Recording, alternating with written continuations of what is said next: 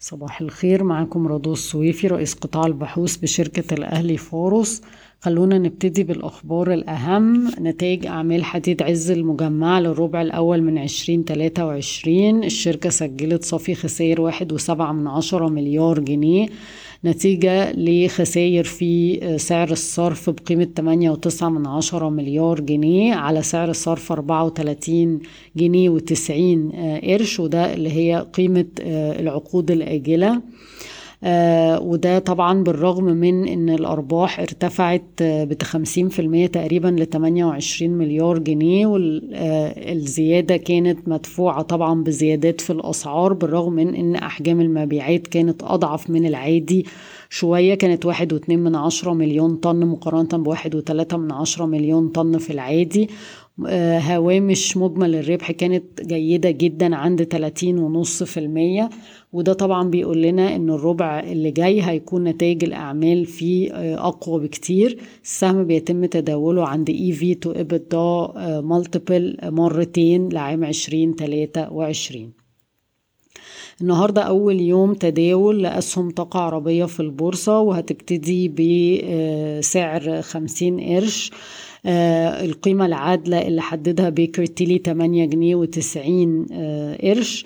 آه وهو وصل للقيمة العادلة دي عن طريق آه يعني DCF valuation و EV to EBITDA valuation لكل آه قطاع من قطاعات الشركة على حدة يعني طاقة غاز طاقة power وطاقة البترول أه بفكركم إن إحنا القيمة العادلة اللي إحنا حسبناها خمسة جنيه خمسة وسبعين قرش للسهم بافتراض مضاعف ربحية اتناشر مرة ومضاعف قيمة دفترية اتنين وتمانية من عشرة مرة.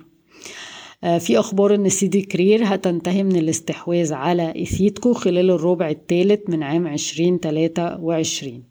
الشركة الشرقية للدخان هتواصل برنامج التقاعد المبكر اللي بدأته في العام المالي واحد وعشرين اتنين وعشرين وتكلفت في هذا العام واحد واتنين من عشرة مليار جنيه مصري. التكلفة بالنسبة لعام تلاتة وعشرين أربعة وعشرين لسه غير معلن عنها.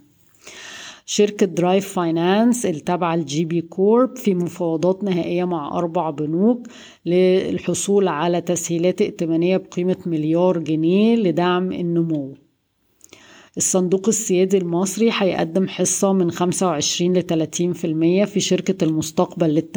للتنمية العمرانية لمستثمر استراتيجي في عام 2023 وأضاف الشركة إلى صندوق ما قبل الاكتتاب العام وفي خطة لطرح حصة في البورصة المصرية في مرحلة لاحقة شركة فودافون مصر حصلت على أسفة بتنتظر موافقة البنك المركزي لمضاعفة حصتها الحالية في بساطة باي من 10 ل 20 في المية.